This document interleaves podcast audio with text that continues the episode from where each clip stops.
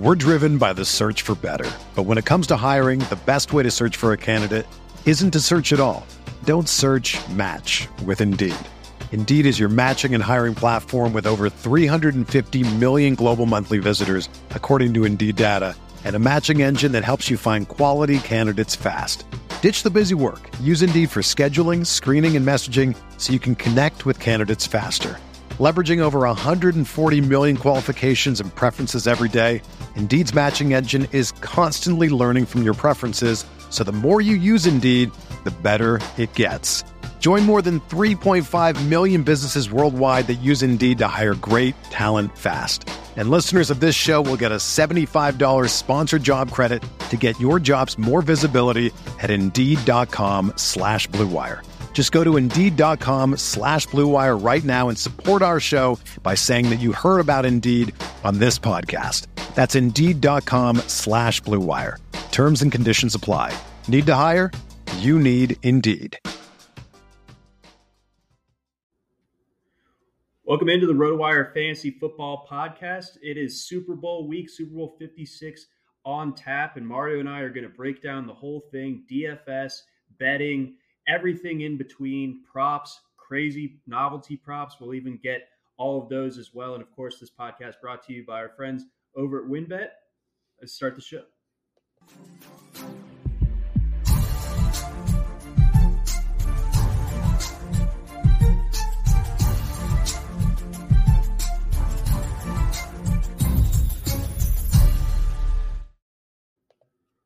Welcome back in RotoWire Fantasy Football Podcast. I'm your host, John McKechnie, joined as always by Mario Puig. Super Bowl week is finally upon us. We are just days away from the big game. Uh, as everyone expected, the Bengals and the Rams are, are squaring off um, in Super Bowl 56. This is the what the second year in a row in which we've had uh, the the host stadium uh, have its home team playing in it. So that's kind of an interesting wrinkle after 55 years or 54 years of that not ever happening. Yeah, I didn't know that off the top of my head, but I, I certainly believe you. And uh, yeah, two two in a row is quite a feat. I guess I, the only time, the closest time I remember that happening, I guess was like maybe something like the 2000 Buccaneers. I don't remember why or something something like that. They were like, "This is the year we're gonna we're gonna get it. We got the home field team of destiny." Uh, didn't happen, but now we've had uh, potentially two team of destinies in a row now. That, yeah, that's right. Yeah, Tampa Bay. The, the year that they hosted it previously was, was 2000. Uh, the Ravens won that one. They, they Oh, beat there we go. they beat Kerry. I have still now like the same visions on NFL 2K in uh like Raymond James Stadium and all that stuff. Uh it's it's it's in my head oddly uh, vividly. fire the cannons. Um, so there, there's so many different ways that we, we can get things rolling as far as as this podcast goes. I guess before we dive into the specifics of, of this one, and we'll, we'll kind of talk about building out a showdown lineup for this one, and also kind of interweave uh, some props. But of the last, you know, basically since you can remember, what your point of demarcation as a football fan, what are what are your three or so favorite Super Bowls or Super Bowl memories that, that really like when, when someone brings up the Super Bowl to you, what what comes to mind? Oh man. Um I hadn't really thought it through. The worst memory is probably that Falcons Patriots game. That was just Horrible. Yeah, so I guess I guess the corollary of that one is then maybe the best one was the Eagles. Su- I guess yeah, the Eagles and the Giants Super Bowl Yeah. wins over the Patriots. And then the worst one was the one uh, that they they won against the the Falcons. Uh, the other Patriots wins were more like expected, so they weren't as traumatic. Uh, you weren't you weren't feeling good at any point in, in most of those, but then the Falcons one just like sadistic uh, to make to make a decent person watch that happen. Uh, yeah, so that there's that, and um, yeah, like even even like the early like when when the when the first Tom Brady win against uh, the Rams happened, it was like that that was fine. It wasn't an evil empire yet, but in the recent years, it, like each Tom Brady win was just like, Right, like it, you know, it, it wasn't always that Boston was was this leviathan of, of sports. Like I enjoyed the the Red Sox 2004 uh, run to the World Series and breaking their curse. It is like, oh, this is cool. Then 07 happens, you're like, oh, this is less cool. 2013 is like, all right, get get these guys out of my sight. And I you hated know, the uh, 18 and 0 team less than that Falcons one. You know, Like that was it was it's just I don't know. It was it was too much by then. It was it was greedy. It was excessive. Yeah, that yeah, totally unnecessary. And that you know the the Malcolm Butler play had happened what like two years prior oh, to that. Right. um, so yeah, like the, yeah, Tom Brady and the Patriots uh, inflicted a lot of psychological damage on, on on me, and it's good to see that it wasn't just me that that you also uh, felt felt that. It has too. made the world darker for me too. Yeah, amen. Uh, so I I don't know. I, outside of like my obvious uh, like Ravens Super Bowl enjoyment from when I was nine and when I was twenty one. Uh, let's see. I, I loved that pit. It's unfortunate the Panthers lost that, that Super Bowl against the Patriots, but when I think of like really good, exciting Super Bowls that that Oh, one um, with, with with Jake Delhomme. Uh, so you know, I think Muhsin Muhammad had like an 85 yard touchdown in that game. Like it, there was no Muhammad scoring, and and then there was all the scoring. nuts. Yeah, the- that showdown slate, you needed one of the Panthers receivers in the captain spot, and you needed the other one on the team too, probably with Delhomme. Because yeah, that that one was was all Muhammad and Smith, and yet Delhomme had big numbers. I remember, and there was like no third guy. Then, who was their running back? Like Foster or something? Uh, might have been Stephen Davis. I can't remember. oh, former um, Washington football team legend Stephen Davis as Yeah, well. he uh, in a lot of ways finally was featured. You know, when he when he got to Carolina, like uh, Washington maybe used him a little less than they should have. But uh, yeah, that was that was a really good Carolina team. They had a really sick four three uh, pass rush defense with Peppers and I think Rucker at the time. uh, Yeah, Chris Frostee. Jenkins and all that. Yeah. Not Frostee, Mike. Mike Rucker. Frostee is the one from USC who had like all the character concerns and tested poorly and didn't play well at USC. And then the Bengals inexplicably, not inexplicably, the Bengals seemed to take him just because he had a bad character history. Like that was the only selling point. Um, but yeah, the Mike, Bengals were on that for a bit. Yeah. Mike, Mike was a big uh, like he, he was like a few time Pro Bowler, I think, in like the '90s and early 2000s or something. Yeah, I think I think I remember liking Chris Jenkins because he went to Maryland or, or something. Probably he was Yeah, also so- good, incidentally. Yeah. He, he really was. Yeah, that that was in Mike Minter. He was considered like the he was like the considered the best defensive lineman for a couple of years actually. Chris Jenkins. Yeah, no, he's he's a stud. The, the Panthers have had interesting success with their defensive lines over the years, but uh, that that's a sign that we might might have drifted a little bit too far from from our focus guys. here. Yeah. Yes, I love to remember the remembering some guys pod. Um, anywho, let's go ahead. Let's take a look at the showdown slate. Uh, let's kind of base this around uh, the salaries over on DraftKings. So on on DraftKings, the way you build a, a showdown lineup, you have your your uh, captain spot. That player earns one and a half of the fantasy points listed on DraftKings, and that they come at a uh, higher salary. And then you fill out the rest of your roster with with five flex plays. So that can be anything from defense to kickers um, to you know any of the receivers that you want to use. So so just kind of leading off here, we, we see Cooper Kupp at the top of the board, seventeen thousand four hundred for his captain spot usage, eleven six is his regular flex. Would you go ahead and, and go captain uh, with, with the receiver, or would you go go a little bit more the conventional route, take a quarterback, be it uh, Stafford or Burrow, um, in your captain spot? So there, there's definitely a case for both. If I have one lineup, I guess part, I prefer maybe the receiver just because it's going to be hard to differentiate lineups. And I guess if you want to like place highly in a tournament, especially, maybe you need there to be one receiver who outscores their quarterback in question and have that player in the captain spot and thus pulling ahead of the people who had the quarterback and the other receiver.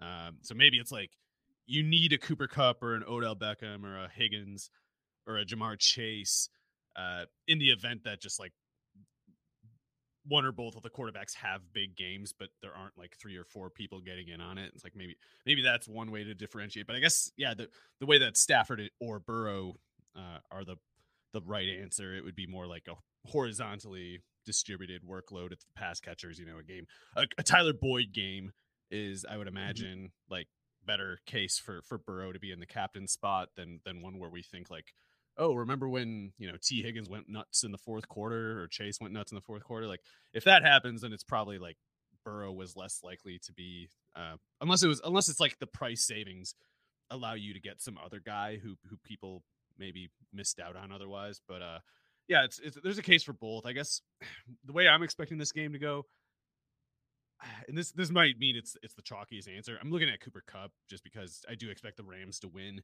and in their case, if if or if any particular team's case is they're they're the heavy favorite or whatever, you might normally look to the running back, but with the Rams, it's like we don't even really know who that's going to be or to like what extent each one might be. So it's a little tougher there, and may- maybe there's even more thought to give for you know game theory reasons to the backfield. But seems like there isn't going to be a running back, or, or most projections don't see one running back doing a whole lot. So for me, I lean, yeah, I guess like Cooper Kupp, if if I'm favoring the Rams, uh, or maybe maybe not even really maybe I don't need to favor the Rams to go with Kupp. Maybe maybe the Rams can lose, and that could be Kupp's best case scenario yet because they're playing catch up all game or something. But uh, in any case, I'm looking mostly at the receivers, and I'm kind of ignoring the backfield in this game.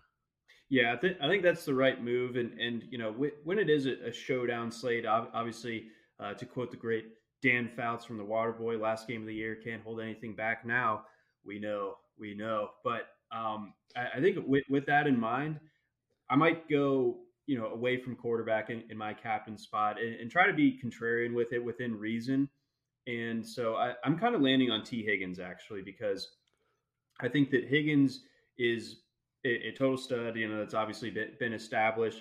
And I think you also bake in the fact, and and you know, we'll, we'll, we'll touch on this when we get into more like matchup specific stuff from from this game. But if Jalen Ramsey is is shadowing Ja'Marr Chase, you know that the rest of that Rams secondary personnel is not good, and specifically not a good matchup for, for a guy like Higgins when Higgins is you know six three and they're throwing a bunch of much smaller, skinnier, spindlier uh, corners at him. So I think if if we see Chase get blanketed in coverage, Burrow's looking to, to Higgins, and Higgins runs a lot of those intermediate routes. If the pass rush is starting to get home and they want to get the ball out quickly, I think it makes a lot of sense for Higgins to get peppered with targets. I just I like Tee Higgins' chances here, and I, I think uh, for for more of like a contrarian, like a, a, a, tournament type of setup, which is usually what I play. You got to get a little bit different. I think Higgins is the path forward for that. Yeah, I like Higgins. I guess um, he's he's quite a bit more affordable than Chase, right? Seventy six hundred versus uh, 10-4. Oh wow! So yeah, um, for the price reasons, I think Higgins might have about as much I guess maybe more ownership than Chase, just because it's like the people who do have Cooper Kupp lineups, and especially if they have one of the quarterbacks, it might be tough to fit in Chase and Higgins at that point. It might be it might be tough to afford Chase regardless of what you're doing with that other spot. So maybe Higgins is going to be some people's answers in that case. I really want to get all of those guys. Um, I, I, think I'm going to just try to get as many of those big name receivers as I can imagine, as I can fit in the the lineup, and just you know, right or wrong, kind of punt on the quarterbacks. And I agree with everything you just said about Tee Higgins. So he was he was like the um one of the more one of the quickest uh options that stood out to me. Like when I go through trying to set a lineup, I sort of I go in not thinking anything in particular, and I kind of just look through and I'm like, who seems like an easy answer? And Tee Higgins at 7600 to me seems like an easy answer for all those reasons you said. Now, it is possible that Chase doesn't uh, that, that Ramsey doesn't shadow Chase. That would be a little strange to me, I guess, if only because I, I mean, it, Higgins is not a guy I take lightly. I mean, I think we're both bigger Higgins fans than most people. I, I think he's pretty close to an equal of, of Chase's, but he just objectively doesn't have as much big play ability, you know. And it's like he, he can make a lot of big plays downfield, but it has a lot to do with his his uh, catch radius a lot of the time. It's not really like if you let Tee Higgins make a catch, you're you're running, you know, the one out of four chance that he scores on the play. And with Chase, you kind of get close to that sort of number. So it's it's really dangerous to let him get going. And I guess for that reason, I, I would expect Ramsey to mostly be on him. But you're right, it's still a lose lose thing for the Rams because if you're putting Ramsey on Ja'Marr Chase, then the biggest other corner they have, assuming assuming it's not like Weddle or somebody like that that they're putting on him, then the biggest corner is David Long, who's I think like five ten flat, and then Darious Williams, who's their actually second best corner. Uh, he's kind of I think made a worse version of himself by having to line up against Higgins. So you're going from Ramsey to just guys who just really should not be on Higgins at all, and maybe there's some kind of you know off coverage with with a safety rolled over that kind of help. Maybe there's something like that they can do to to stop Higgins, but I feel like Higgins has both a high floor and a high ceiling because it seems like he might be the guy that the Rams basically let the Bengals get going. Like they they might just say like, fine, we'll let you we'll let you get field goals, we'll let you get into field goal range, we'll let you move up and down the field a few times, but we're not going to let you have the long touchdown, and we're going to you know play we're going to get a little tougher when you get into the touchdown range, and, and we're going to make you you know prove it at that part of the field and. I, I don't know. It's just it's expecting the Bengals a lot to to you know, run 10 plays in a row or something and not have something bad happen when Aaron Donald's going against that line.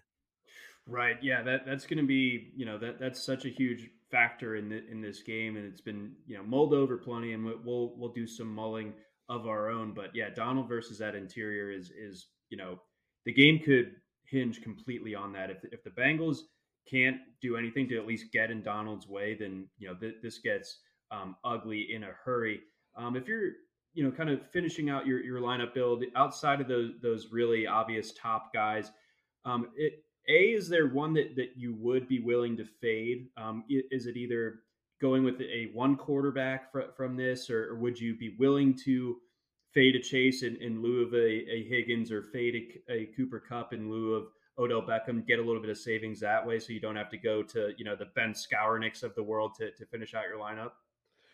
Well, especially if you're doing just like one lineup, it's a little tougher to get into that Skowronek territory. But if you're making like three or four or whatever, I mean, Skowronek did get that uh, target. You know, he dropped it, but it did get to him. And uh, defenses are never going to care much about Ben Skowronek, so he could do something. And if if you can put together a stars and scrub lineup, it would be Skowronek that that comes to mind. I think in, in that price range. But we also got to see what's going on with Darrell Henderson, I suppose.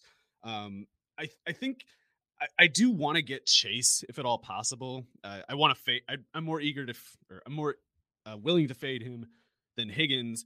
Um, but the thing with Chase too is if if the Rams make this a blowout, I think Chase will have a big game because then he's getting second half looks without you know the same defensive attention as in the first, and so garbage time is a, a, a time that Chase could eat up really easily, and it's not as if I want to fade him for a more median range game script either. So um, I, I, think I really, really want to get Cooper Kupp, Tee Higgins, and Ja'Marr Chase. I think Beckham is kind of where, if, if I'm trying to cut one of my favorite receivers, it, it might be him first, just because I can imagine Skowronek getting, you know, some wrecker touchdown or, or Kendall Blanton or somebody like that.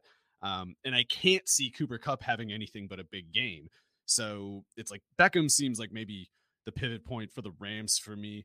Um, it looks like one of the the listeners, Andrea, was asking about yeah. Tyler Boyd, and I definitely didn't mean to skip him either because I, I, think he's a good player. And um, crucially, if, if Jalen Ramsey is on Ja'Marr Chase, then that means he's not in the slot where Boyd will be running. And normally, you worry about the slot against the Rams defense, at least earlier this year, you would because Ramsey played a lot of the slot. Hasn't done it lately, especially last week. He didn't really do it at all. So Boyd like the worst case for Boyd's matchup might be Eric Weddle, and uh, he might he might see a guy like uh, yeah David Long, Dont'e Deayon, whatever else. So yeah, I like I like Tyler Boyd. I guess if Chase has a bad game, I I would think it's Boyd, uh, maybe taking up the space because it's it's like I, I do think the Bengals mostly use Boyd when it's not working for for Chase. Like if they're if they're crowding downfield, they're probably not crowding the underneath in the middle where Boyd is, and, and he's a good player. So uh, for the price, it's definitely really interesting. And yeah, maybe if I don't have Beckham, uh, or rather, if, if I don't have Chase, I, I am very likely putting Boyd in the lineup because it's not like I can see Burrow throwing for fewer than 160 yards or something like that. No, I, and Uzomah's I, I, not going to do anything. I don't think Uzomah's going to play. Drew okay, that's a, that's an important uh, important thing. I, I wanted to to get to Uzomah next because he is you know, tantalizingly low salaried here. He's at he's at 4400 and you you made the, you know, the good point that Sample would not be a particularly trustworthy at the very least pivot off, yes, off of Uzomah. Sample's just a sixth lineman. He doesn't do it. He could catch some goofy, you know, goal line touchdown or something, but that's the only thing he can really do. Okay. And and so no Uzomah for you though? I like the player, and I got if he's actually playing, I guess that'd be one thing, but I I really don't I don't think him or Higbee are going to play, but I guess we'll see. Yeah, it's it's too bad. I mean, I that was such a bummer during the AFC Championship game when Uzomah was getting carted off early in that yeah, one. Especially like, when he had to deal with that Achilles tendon already last right. Year. So yeah, and he's had such an awesome kind of resurgent, almost like a late breakout um, th- this past year. So hopefully he's out there. I'll consider him if he's active. We'll we'll see how his pro- uh, practice progress goes the rest of the week. But yeah, I can't I can't see him pushing for more than like three or four targets and when you're in a PPR type of setting like DraftKings, makes it a little bit tougher to justify.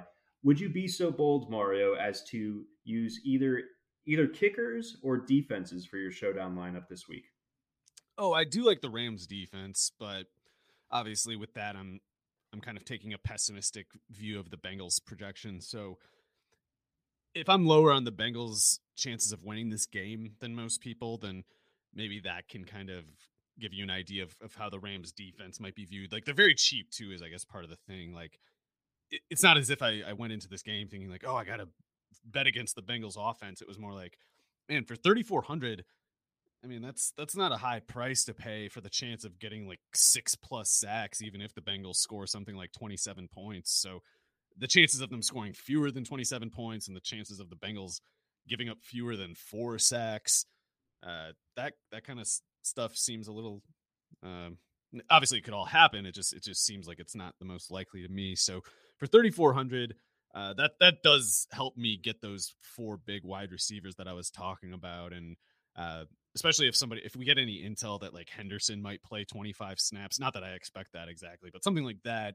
is kind of what I'm waiting on before I figure out just what I want to do with that last spot or two. Um, but yeah, it's it's there's a, there's a few options in that range that are pretty tempting. It's like Boyd, the uh, Rams defense, all that stuff. But I don't think I'm going to go at a kicker. Like Gay's the one with the better spot, right? Being on the favorite team. Seems like sure. kicker doesn't have any range. He's not going to get you those five pointers. No, he, he doesn't. So I, I do like McPherson for that. And, that, you know, Gay's not always been the most clutch th- this postseason. And He, like you said on, on, the range, like, you know, he was short on what, like a 47 yarder? Yeah, Tampa that was Bay. weird. I think he might have been hurt because he, he used to be he used to make like 56 yarders without that much tr- trouble. You know, he wouldn't have any room to spare, but uh, he used to have at least like that Robbie Gould kind of range. You know, he's like reliable from under 50, can't really go beyond it. So having that one 47 yarder or whatever look as lame as it was, that was pretty concerning. Yeah, I thought I thought so too. So I probably won't be using him. I would consider McPherson, um, just more so based on I just think that he is the second best kicker in football behind Justin Tucker. Um, and I, I, think that, you know, that that's a weapon for the Bengals. You know, I think they're they're going to be chasing points, and I think that they're going to be in a spot where it's like if they can get inside the Rams 40 and they, they stall out, they, they feel comfortable just taking some points. So I, I and because McPherson's so accurate and from such a long range, well, um, I, also mm-hmm. especially early in the game, like they I don't think the Bengals are going to pass up points, especially if it's something like you know a fourth and three or more. Like I know there's this this new trend of going for it in, in those. Situations. Oh, Twitter! Twitter will be so fun if they ever decide to do anything other than go for it on fourth down. Yeah. So in that situation, though, in a Super Bowl, I think the coach is going to kick it, especially if he thinks he can make it from like 58 or whatever. Which he certainly can, and that that would play nicely for those who who invest in McPherson. Uh, Andrea also wants to know are you going both QBs in your builds? It sounds like that that might not be feasible if you want to go stars at, at like fully stars at receiver. Yeah, don't get me wrong. It's not like I want to leave out those quarterbacks, but for, for Stafford to cost more than Chase, uh, for both Burrow and, and Stafford to cost more than Chase, it's like I just kind of um I don't know. It, it's something I got to think about more. And I've, i was trying to even now to think through, like, if Burrow has a bigger game than Stafford, you know, like if, if Burrow is in all the cashing lineups, like how does that happen? Because it's we would of course expect Higgins and Chase to be there, but it's on the other hand, it's like we expect them to go either way. Like even if Burrow has a not so good game, we expect them to go. So I was trying to think like if if Burrow's on the cashing lineups, does that mean Boyd had a big game and Boyd thus taking up more explanation? I'm not really sure, but um, I think if I did put Burrow in, then at the very least I would not consider any Rams pass catcher aside from uh, Cooper Kupp. Like I, I would just assume man, I guess things didn't go that good for the Rams because uh, everything's working for the Bengals. That kind of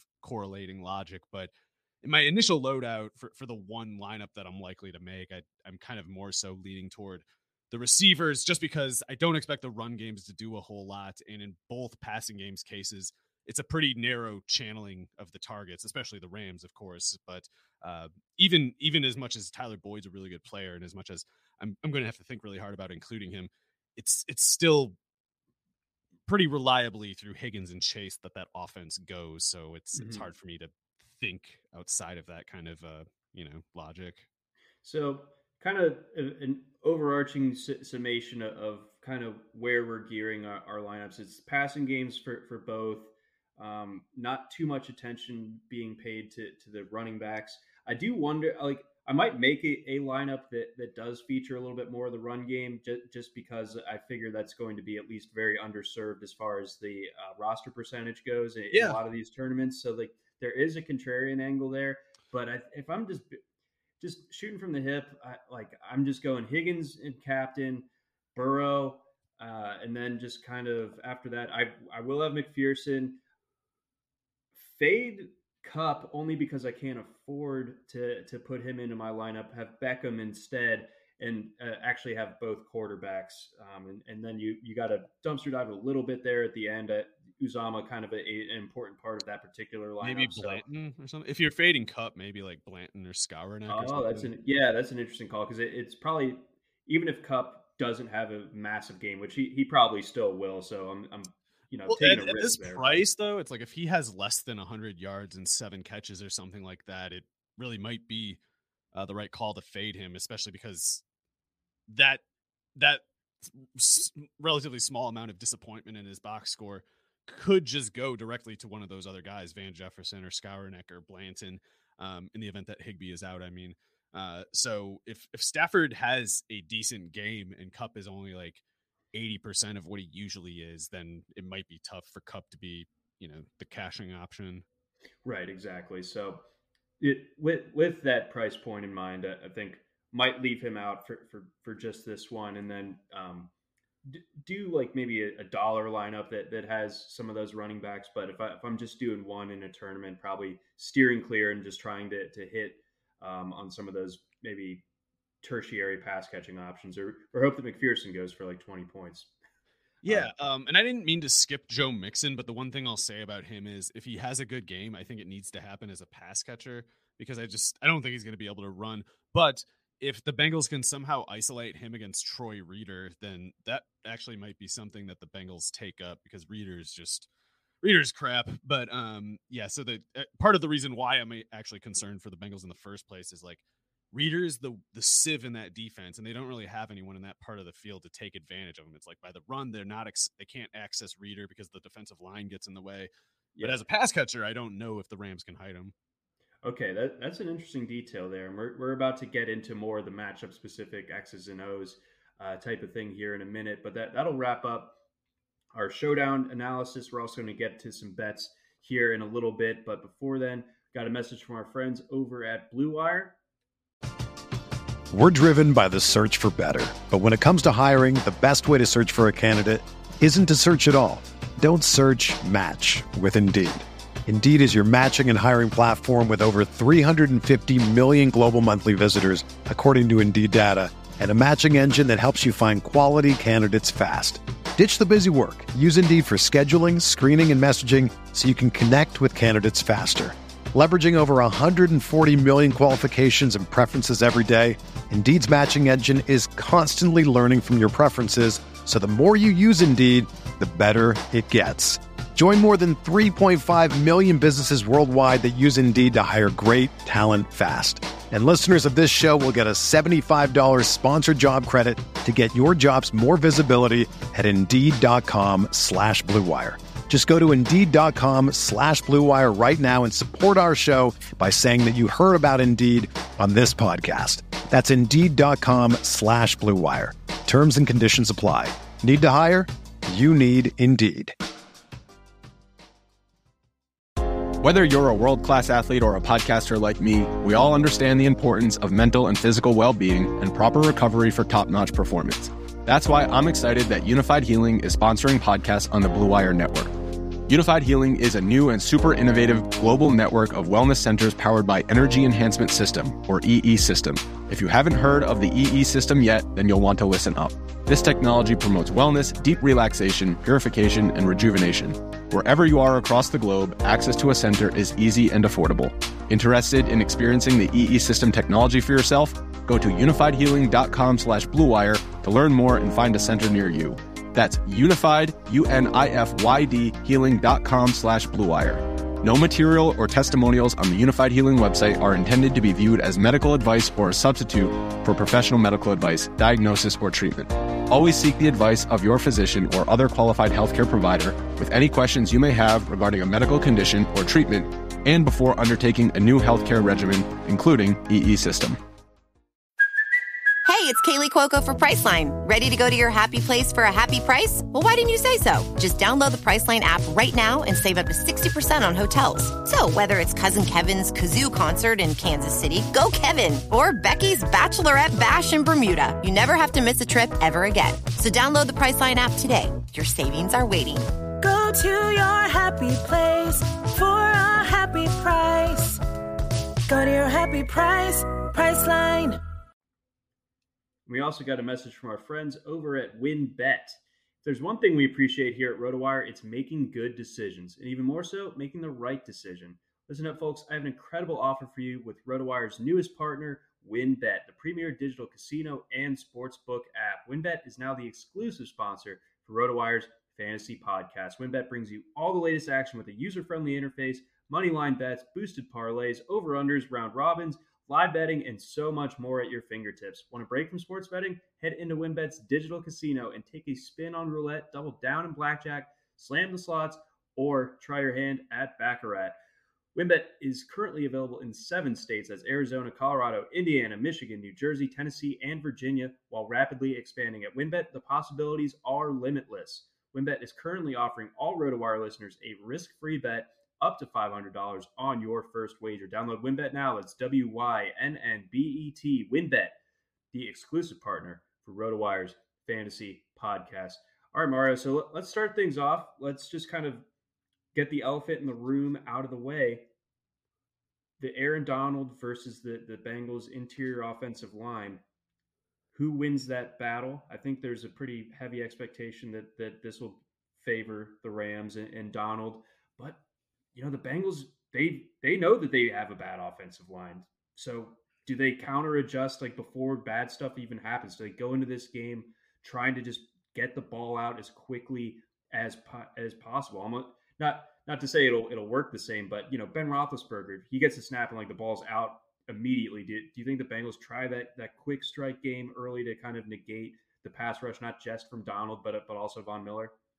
Yeah, not not even just those guys. I mean, I'm worried about pretty much every front five person in that Rams defense. Like Leonard Floyd is a player who's not good enough if he's your best edge rusher, but if he's your second best edge rusher and there's Von Miller on the other side and there's Aaron Donald on the interior, even guys like Greg Gaines, I think could be a problem for this Bengals offensive line.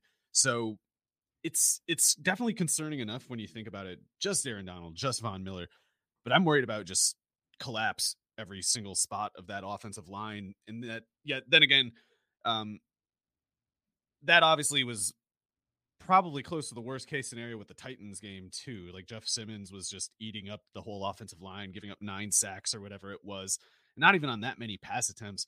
Uh, very crazy. Uh, what you saw though over the course of that game, and I think in the the other games too, is like the Raiders game. Uh, last week with the Chiefs. It's like you don't really see the Bengals adjust a whole lot on offense. Like the defense adjusted at halftime quite a bit. Like Lou Anarumo, uh, I assume, was responsible for that. I haven't seen Zac Taylor change up his tendencies a whole lot, and even even just generally, the offense seems kind of uh, like a little bit primitive in that it's it's mostly just you got to beat the guy ahead of you kind of thing. And that works when you have Ja'Marr Chase and Tee Higgins and Tyler Boyd. Like the other the other three corners aren't good enough. They can't play one on one against them. So they they start beating them and, and Burrow's a good quarterback. So when they when they do beat the corner, he, he's usually capitalizing on it. Um, the question I guess is if if going against the Titans means nine sacks, then will it be something worse with the Rams? And I would have to say probably, but the, the one thing is the, the Titans pass rush was pretty good overall. Even like Denico Autry, he was having a big effect this year on the interior. So it wasn't just Simmons, it was Autry and Landry and uh was it Dupree playing? I don't really know. Um, but then again, yeah, like Donald is even even if Simmons is a total monster, and he he sure seems to be, Donald is just uh, his own category, and he's he's he's not even he's not like Chris Jones or Jeff Simmons. Also, in that his the way he disrupts is pretty linear and and like instant. Like Chris Jones, uh, Jeff Simmons, those guys are monsters, but they also do a lot of like swim move stuff, and they just kind of like clobber guys and throw them around. Donald just sort of appears in the backfield. Yeah. and, uh, you know, taking over some, you know, running over a guy on the way. Of course, it's not like he just appears there, truly, but it's it's just a different kind of threat. And I feel like, you know, in a lot of ways, the Rams are kind of the worst matchup in the whole league for the Bengals to face. Like if they just, if they just had a couple good guards, then it would just all of a sudden be like, you know, you. No one likes to see Aaron Donald. No one has good games against Aaron Donald, but you might be the particular team to make him look better than he ever has. So I'm kind of concerned for that reason. And, uh, it, you know, Burrow will take the hits and keep playing. It's not like he's going to get rattled like a guy like Tannehill would, but it is enough for me to worry about their ability to make the game seriously competitive. Right, and and you know that the problem with, with, that Donald presents relative to you know some some great edge rushers is that you can't really like add an extra guard or, or something like that. Yeah, like you have to have like a punt block guy. Yeah, uh, see, and it's like nothing. You can't really do it. It's just hard. Get Samaje Perine in the back. Yeah, sign Tebow and have him be the the quarterback protector. Protector. Like a, yeah. With, I mean, they might need it because because you know again the, the point I was making. You can't chip Donald with with the tight end. And, right. You know, make make you have to move the to quarterback the and have a running back in there to like seal off where the boot goes. Yep, pretty much. So that that's obviously going to be super tricky. I don't I don't know if if the Bengals will have the right answer for that. And I, I guess I do have a question for you because you touched on Taylor's tendencies, Zac Taylor's tendencies. You know, with with his relation to to McVay, is it far enough in the past and was it short lived enough to where McVay like doesn't have like a, a distinct upper hand as far as knowing what Taylor is going to want to do in a given situation, or or is that something that that might actually factor in where where McVay has some intel on on you know how Taylor likes to structure things. I don't know if he really needs the intel. I mean, I think everything Taylor does is pretty transparent. It's not it's he's not like McVay at all, you know. Like McVay's McVay and Shanahan, they're both very um like almost neurotic with with their play schemes and their play designs. Uh I guess Andy Reid's another one of them where it's like you see them run plays that other teams just don't. Like obviously they borrow some of the concepts of the broader Shanahan tree, but they they kind of just do their own one-off stuff and Taylor more so I think just kind of like has an offense that he's just always been familiar with and he runs it and when you have better players than the defense has it, it tends to work and if if you don't have a personnel advantage uh, it, it it doesn't really help anybody so with McVay it's like he's he's big on the smoke and mirrors too you know it's like he's got um, he's got all these conventional plays and he's got a, a, good sense for just sequencing and stuff. And maybe Taylor has that. I don't know. Maybe there's something. Maybe there's something McVay would know about. Taylor likes to call these concepts in these situations or something like that. But the concepts themselves, I don't really think catch teams by surprise. It's like if the Bengals catch you by surprise, they'd have to run like a flea flicker or something. It's like you basically know, you know, Chase is going over in this range somewhere. Higgins is going to probably be over here someplace, and it's just still tough. It's still uh, tough to stop them anyway because they're uh, you know they're they're catch point players too. They're not just like getting wide open every time. Yeah, so it's I can't I can't wait to see you know how how that shakes out and how how these two kind of, how the two coaches um, just kind of chess match against each other. Um, on the on the other side, when when the Rams have the ball, you know what what's your expectation? What what does cincinnati need to do to, to slow down the, the rams? Is there an x factor in the, in this rams offense that that maybe we haven't talked about enough yet that, that's going to make an impact here? Or is it going to be the the Kupp and odell show and and you know it they'll just kind of live and die with that if it works they win if, they, if it doesn't maybe you know it doesn't work out so good for them so we were talking earlier, of course, about our DraftKings lineup, and I was mentioning that I, I'd like to get all these receivers if I could it's not as if I really want to fade the Rams rushing game. It, quite the contrary. I wish I could have some idea of where the actual usage will go because I personally expect the Rams to win, and I'm, I'm not I'm not convinced it's going to be a particularly close game. McVay, having been this far, been this far before and blown it already, and uh, probably feeling some amount of anxiety about all this. Like you see how he was kind of like unraveling in that game last week, just like calling challenges when he he literally like did it one time all year. 17 weeks he challenges one call, and then in this game he calls two challenges for plays that anybody even if you barely knew anything about football, you could just look at it and be like, "Oh, yeah, he's going to lose that one."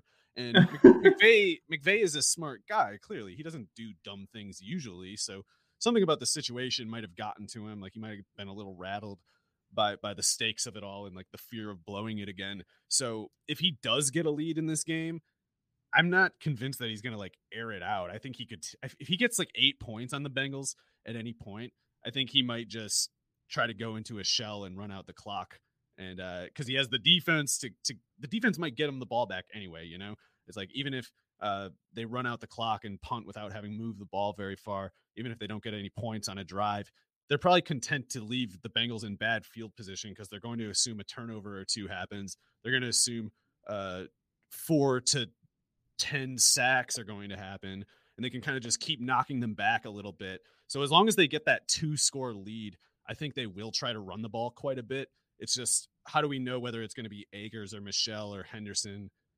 At which points, in the, like if if if the Rams get that two score lead and there's a different back that they have in mind for that scenario than when they open the game, it's like for all we know, Akers could be the starter in effect, and then maybe Michel is the guy that they have in mind to run out the clock, and maybe it's that running back who gets all the usage.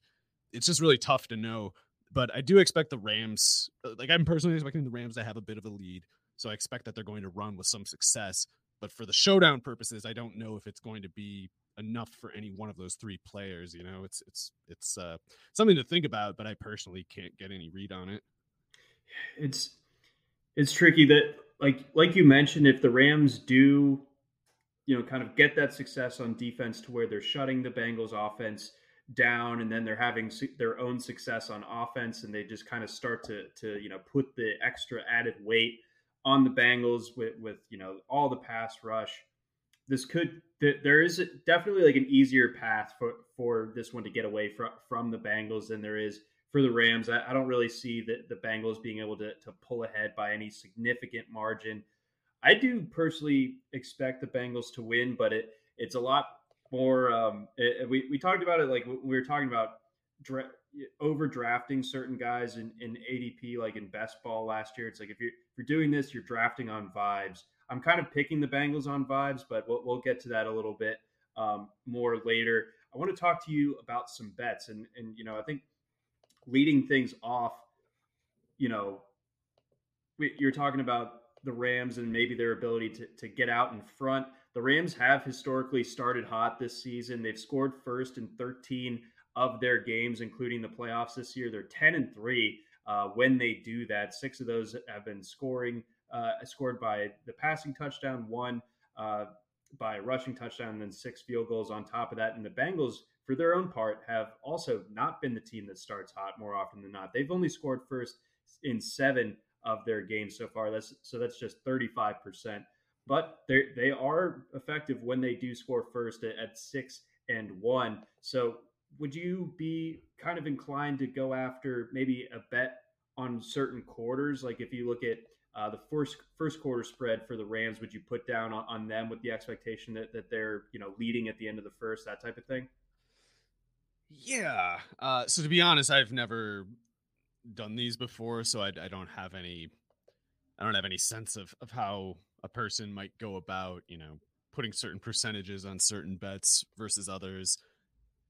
I'm kind of probably just repeating myself in a way because like I just expect the Rams to win, but I would I would kind of go with whatever that Rams uh, scenario was them them scoring first. If they tend to score first anyway, and the Bengals tend to score second anyway, then if if I think the Rams are going to win, I'll I'd probably go with that one too because uh, if they're not scoring if they're not scoring first, then I guess you know that could that could be seen as a bad sign for their chances of winning.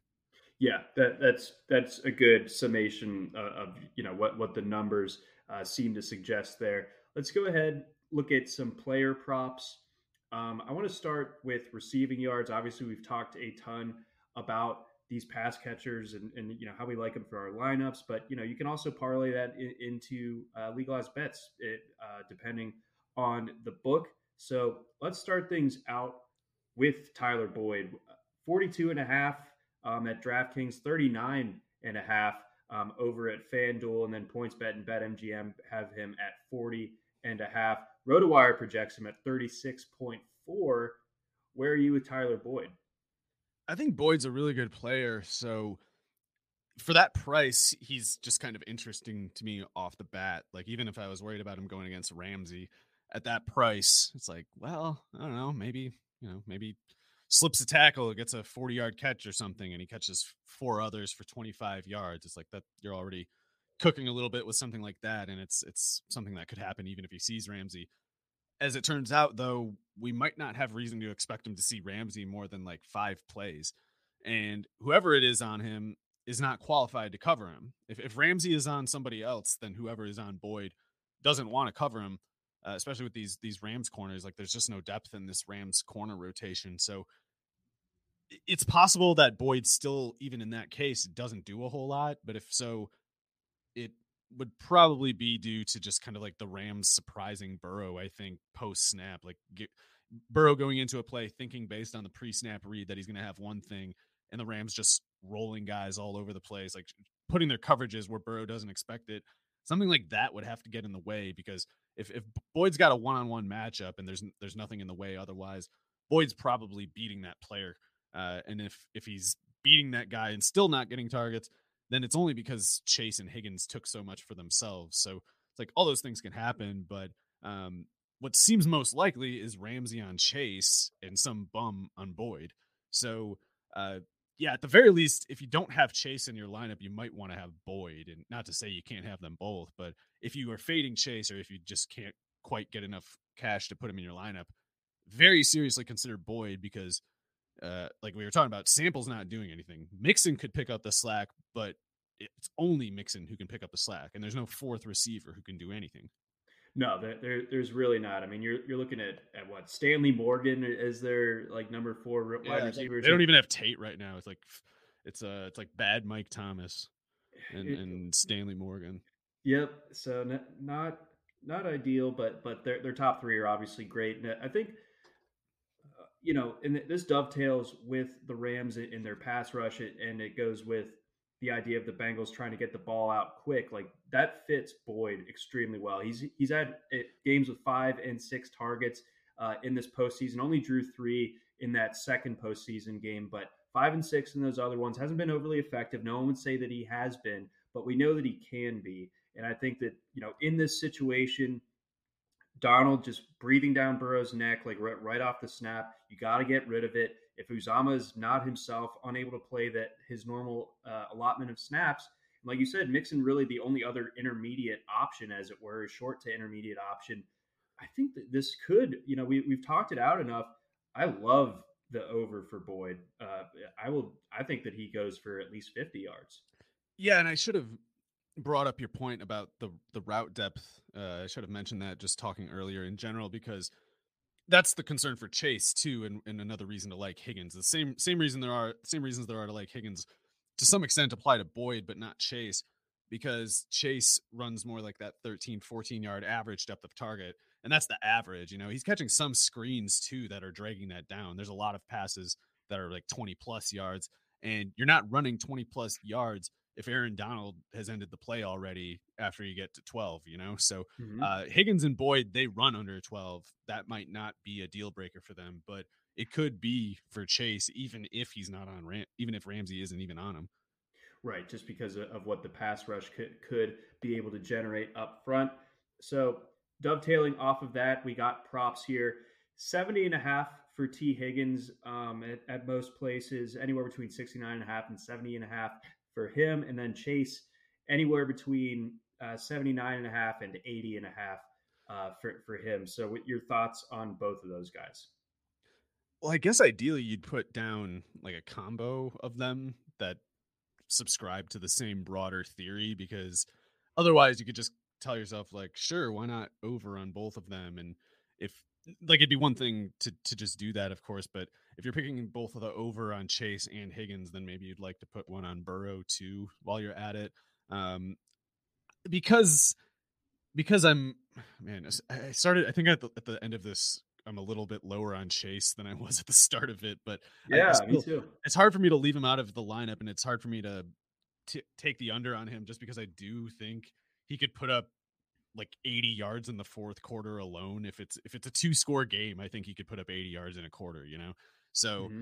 uh, th- that kind of stuff sticks in my head. But I guess for my like most of the time scenario that I'm imagining, if I'm not trying to imagine the outlier scenarios, I guess I more so lean toward Higgins and Boyd rather than Chase. So I I would say the Chase under, and uh, even then it's not a slam dunk for the Higgins over. But if I'm going for the Higgins, if, if I'm going with the Chase under, I do think I want the Higgins and Boyd overs. Yeah, I, I, I like the way that you, that you built that out. Um, yeah, I wish that Higgins like the the books are sharp, you know, obviously, but like you know, they're not so thought, charitable with us for some reason. Yeah, what's the deal? Give give me free money. Um, yeah. I don't get it. Not fair. Um, but yeah, I do I do like Higgins and the over as well. I would actually. Here's another, you know, building off of it. If if I like Higgins in the captain spot and I like his over, of course, MVP if if the Bengals win, yeah, uh, I mean, I, I, I just at some point you might want to consider like uh, if if these are sums of money that mean nothing to you to lose, then I guess you might as well go all in on the premise of uh, where your highest earnings would potentially be. And yeah, if you're if you're in on the Bengals and you think that they're going to win, then if you think Higgins is their leading producer from scrimmage, it's it's, it's hard to think of a reason why not at that point. Yeah, so that that's certainly in play. Uh, some of the other uh, MVP developments that, that have, have come across our, our friends at WynnBET are generous enough to, to share some of their uh, betting splits. Uh, Aaron Donald at plus 1600 is getting 25% of, of the money put down on, on the MVP bets are on Aaron Donald. Yeah, I don't like eh, it because weird players can win Super Bowl MVP. I don't know if people remember all the Super Bowl MVPs over the years, but it's not like the actual season long MVP. It's not like it just goes to the highest paid quarterback every time. It can sometimes go to guys that you never really hear from again. Like I'd be worried about Dexter Jackson. Dexter Jackson, the the all timer. Well, there's like Desmond Howard winning with like punt returns for the Packers. Mm-hmm. There's um, one of the weirdest ones was this this corner this cornerback for the Cowboys in the 90s who wasn't even good. Uh, but he got like three or four interceptions in the 1995 Super Bowl because Neil O'Donnell just kept throwing it right at him. And even even Larry Brown, if you watch some of the clips, it's he he like is surprised by at least a couple of like he, he catches the ball and he's just like, what what do I do with this? Really? And, yeah, and uh, uh, he won Super Bowl MVP, and then Al Davis set gave him a bunch of money in free agency and they had Sounds to like cut, right. cut him after like a year because he couldn't actually play. He was just standing around in the right place a few times in the Super Bowl. Um, so yeah, weird players can win it. Like I, obviously, I would if I had to do a most likely thing, Aaron Donald would start at the top, but twenty five percent that sounds like a you know a lot of people placing one bet and not like hedging with with multiple ones because I'd be worried about like I was saying, like guy like Leonard Floyd, Greg Gaines, players like that can win Super Bowl MVP. If Donald has one and a half sacks, but Gain has two, and uh, he recovers a fumble that everyone remembers, like that's that's all it takes, you know. There, there's another uh, certain former Super Bowl MVP on the on the Rams defense, Von Miller, right there. Yeah, Von Miller, well. Leonard Floyd. Uh, freaking Troy Reeder could win if he just is standing around and intercepts a touchdown you know, it's like something like that is is all it takes. So if I was doing MVP bets for the Super Bowl, I guess I would have to look into like a combination of like, you know, at least three or four players and see if I could like my odds of cornering it between the group. Well, and one of the the biggest um, travesties of the uh, Super Bowl MVPs was from that Dexter Jackson Super Bowl because Dwight, Dwight Smith actually had two pick sixes, right? And then and then da- oh, I didn't remember specifically, but yeah, that's funny. Was one like the game winner or something? Oh, it was, but like it was super over by then. But I think his, his second pick six must have come like right after uh, vote, votes were being tallied because, oh, like okay. I said, he because I think Jackson had two earlier in the game. Smith had the one pick six, and then I think capped it off with the other. But that was one of the biggest lopsided Super Bowls in history. Yeah, that's uh, that's yeah, that's another thing too. Is like if if if one team wins, then it's like a lot of players. I guess uh, I guess the more players that are contending, the more likely it's going to a star. You know, like it's yeah. if, if it's one of the weird guys who wins, it's because they stole the spotlight that that a star would normally take up. Um, but yeah, so if if I'm if I'm placing hundred bets on Super Bowl MVP, I'm not putting 25 on Donald. You know, I'm like I'm. I know that's not how it actually works, but like I, I just I, would be placing a few. I'd, I'd, try to find some long shot like Gaines, see if I can get good odds on it, hedge a little bit, so that if uh, even if I'm right that the Rams defensive line eats up the Bengals and and it's somehow not Donald, I still hopefully get whatever there is to be had. You know. Yeah, I, I totally yeah see what see what you laid out there as far as the, the MVP is concerned. Uh, so I put together a bunch of bets. Uh, I took a little road trip up to Chattanooga on Monday. Uh, I'm going to read out some of mine. Uh, I also will have an article out on this for for uh, you dear readers to to uh, take a look at later on today. I'll start off with with the one that that obviously has the most intrigue, the most upside. Um, it's an eight leg parlay that, that pays out twenty five thousand uh, to to one or yeah or yeah plus twenty five thousand is is, uh, is the listing. So we got Bengals money line. We got over 48 and a half. We got Ja'Marr Chase anytime touchdown score. Cooper Kupp anytime touchdown score. Joe Burrow anytime touchdown score. So that's him punching it in or catching a Philly special. Joe Burrow over 279 passing yards. The Rams winning the race to 10 points, however. um, and, and, Joe Mixon under 69 and a half rushing yards. So I mean, where I should I spend like this it. money first? Yeah. Um, maybe you could start lending other people money on the assumption that uh, and credit, I mean, and then you'll get that money and eventually. I got like the, the shirt on for it to just be a, a bit of a loan shark. Yeah. Yeah. Um, I mean, especially with everything that you've laid out already in the podcast about, you know, especially the the scoring tendencies, the early scoring tendencies of the two teams. It's like if if you uh, take the Bengals to win, you got the right correlating details, you know, like Chase scoring, Burrow putting up numbers. Uh, Kupp would have probably a big game either way, regardless of whether which team wins. And uh, yeah, that that that Rams first to ten would, aside from their uh, whatever that is, ten and three record when they do that, um, that the, they're they're scoring first or whatever.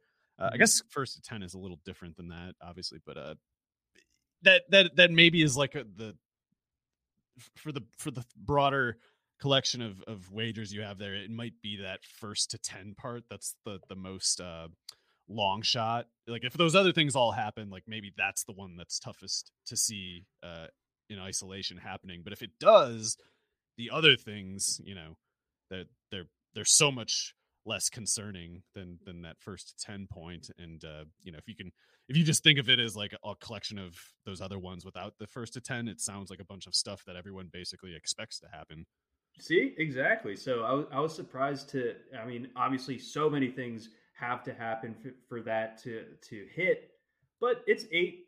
What I felt to be pretty reasonable little outcomes from from the course of this game. So uh, we'll be rooting for that one.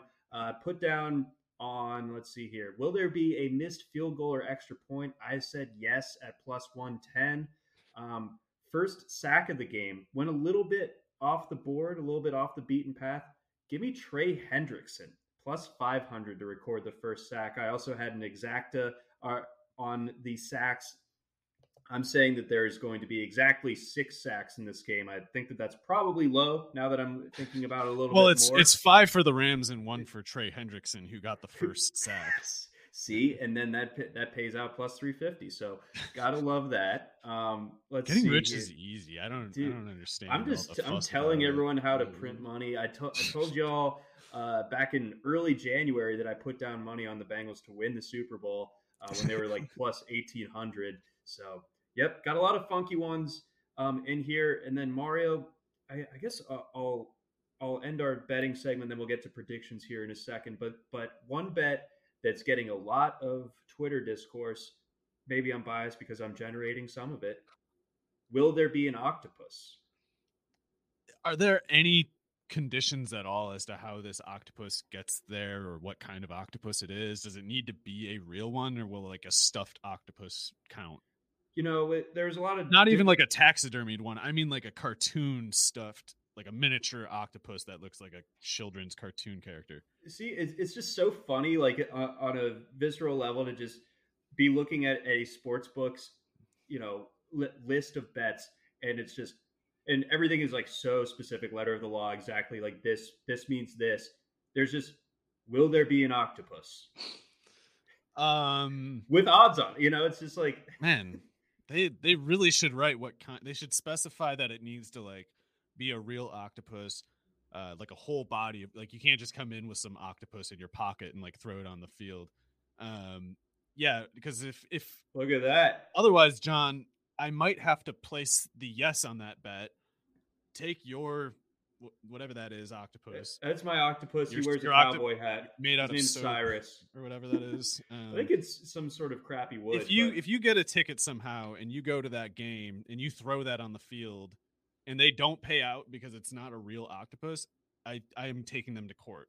Like they they have to define what kind of octopus does not count or does count, and if if they neglect to, then it's it's fair game. If you if you throw that, you know, maybe they should put some people on this the the, the rails on the sideline to like and block you, like in volleyball or something. And if they keep it off the field, that much more power to them. The bet doesn't pay. But if you get it past their guys and it lands on the field, they should have to pay. Oh, and I'm galaxy braining here a little bit further, um, and and yes, totally agree. And this is an octopus, Cyrus, the the octopus. He's not a squid. He's an octopus. So he would count? At least by, by what I'm what we're cooking with here. Galaxy brain though, Detroit, famous. The Red Wings are famous for having fans throw octopus onto the ice. Maybe there's some Stafford respecters that are coming in just because they, they loved him in Detroit, going to the game, and they can't, they just physically are unable to go to a sporting event without an octopus, and and then well, then that's, the bet's on. That's that's some that's like running up the score because there will also be guys just throwing octopi at the field anyway to yep. to cash out to cash the bet um or at least i hope so because that's when you when you yourself can can um, dictate whether a, a bet pays off. Like you have to intervene. You have to control what you can. That that opportunity never happens. You you only are, are, at the mercy of chance. You know, any other time. So if you can win a bet by going to the field and throwing an, or if you want to throw a living octopus, that works too. I'm just saying like it should be particularly easy to get in like a little figurine of a of an octopus or a a, a plush octopus uh, toy get it mm-hmm. on the field. And if the bet terms don't say uh, toys don't count, I don't know how they don't pay that. It's uh, it could it could be a, a class action case study at the very least. I think so too, man. The the octopus is going to to really put uh, sports betting in this country under under a huge uh, huge microscope. They might need um, to have like octopus intercepting drones at the game just to keep, yeah, the, to keep the economy from falling apart over so many people cashing out this bet at the same time. Scanning, you know, whether you know any object ha- has eight appendages or, or not. Um, so. yeah, people are gonna get patted down for octopus toys. yeah, yeah. Sir, there's something not bipedal about your vibes. Uh, you seem more octagonal. Um, let's go ahead. Let's round it out.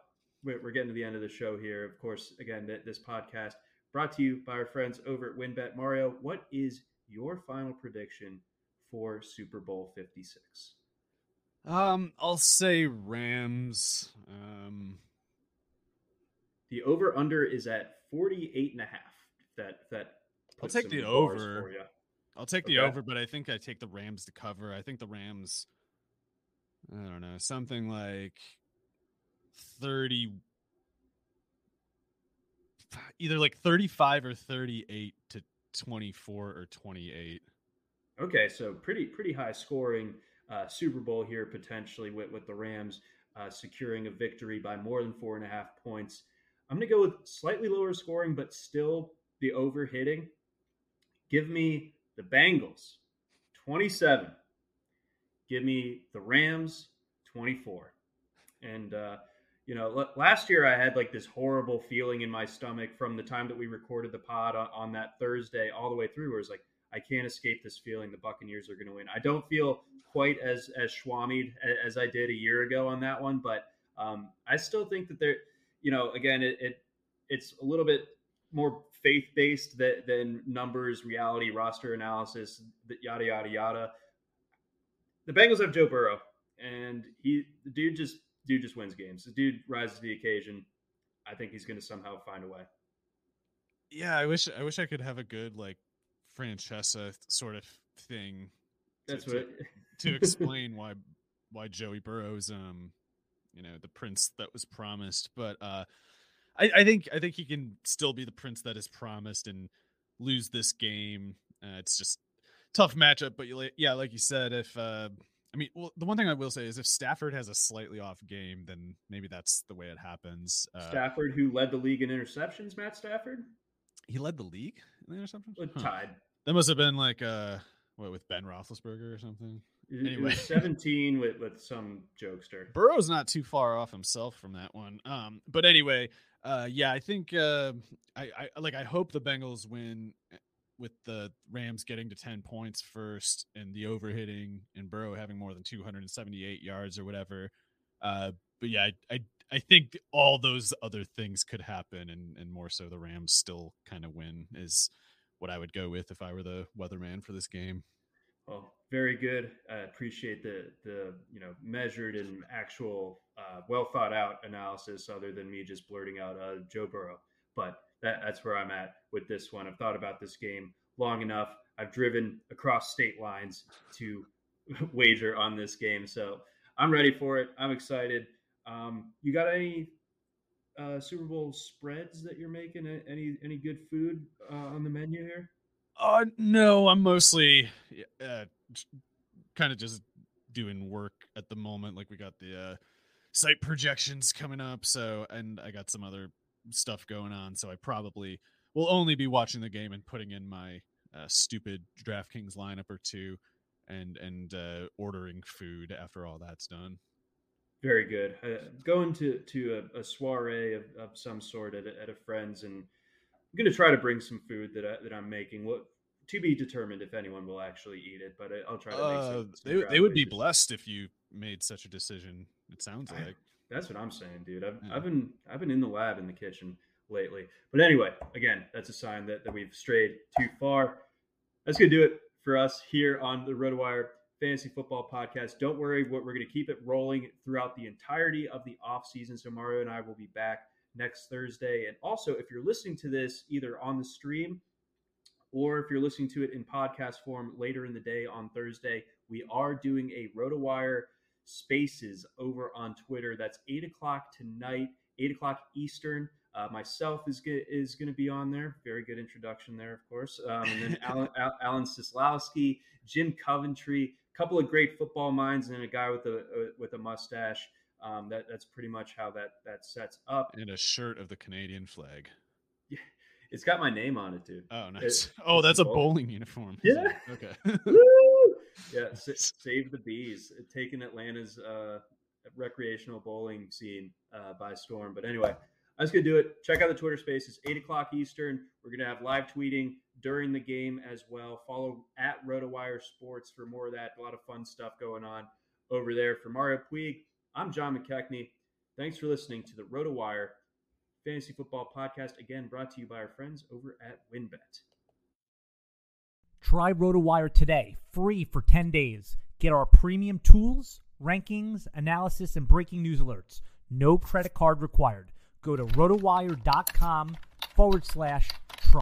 This is the story of the one. As head of maintenance at a concert hall, he knows the show must always go on. That's why he works behind the scenes, ensuring every light is working, the HVAC is humming, and his facility shines. With Grainger's supplies and solutions for every challenge he faces, plus 24 7 customer support, his venue never misses a beat. Call click grainger.com or just stop by. Grainger for the ones who get it done.